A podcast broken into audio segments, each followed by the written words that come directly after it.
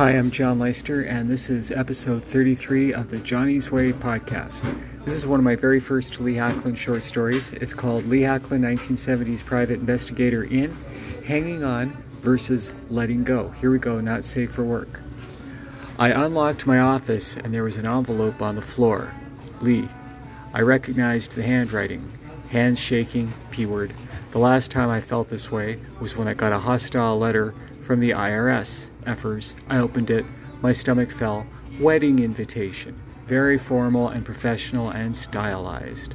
I threw it on my desk and opened my window and sat in my chair and ran my fingers through my hair. Cigarette. I need a smoke. God, do I ever. Do I ever need a beautiful, glorious, cancerous smoke? No, not right now. S.O.B. Abby's getting hitched. And not to me, some guy named Purcell Cumming. Great last name. And what about that first name? Purcell, I snickered, perhaps somewhat immaturely. Really, Abby, you're going to change your last name to Cumming, Purcell Cumming. I didn't know what he looked like, but everybody with a bullet between their eyes looks pretty much the same. Clear sky, warm day ahead. F you, son. I opened my mini fridge, mini fridge and pulled out a bottle of Moostosterone beer, Canadian, very strong. Those Canadians really know how to make beer, eh? I hadn't seen Abby in three years. Three years. During that time, there had been other women. Despite the one night stand that nearly ended with my demanding, sometimes the balls overrides the brain. Most times. I didn't regret them. I didn't have penile warts or scrot rot, but none of them came within a light year of. I took the invitation and tore it up and threw it in my garbage can. Is it a bad time? I hadn't realized I'd been crying. Abby, my kryptonite. Shit, sorry, I'm usually better at first impressions. I grabbed a tissue from the surface of my desk and wiped my face. Sit down, please, just give me a sec. She was 20 second, she was 20 something and nicely dressed and nice to look at. So what? We shook hands. Hers was warm and soft. Dolly Gray. I can come back.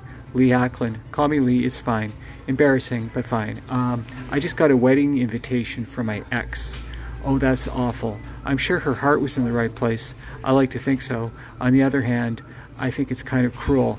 Actually, she was very nice to look at. How may I be of service to you, Miss Gray? Dolly. She told me her story. Some guy was stalking her. I found him, beat him up, and he got the message. Thank you, Miss Gray. She wrote me a big fat check. I hoped that she didn't see the dollar signs in my eyes. I thought I asked you to use my first name. You're my client, Miss Gray. She blew out some air. Look, Lee, when I came in here a month ago, you looked like a broken man. I was astonished. This is the famous private eye who caught the Central Park rapist.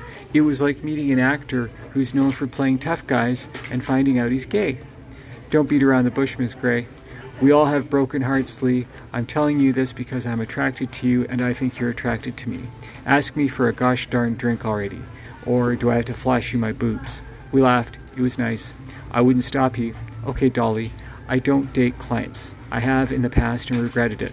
If Jerkface shows up again and we're a couple, I'll kill him, and killing is something I've been trying to avoid lately. Bad enough that I turned his face into raw beef. You hired me for a service, and I believe that that service has been rendered. If you need me again, you have my card. Good day. I knew that she had a container of pepper spray in her purse. I sat back a little in case she decided to blast me with it. Instead, she simply stood without expression and left my office.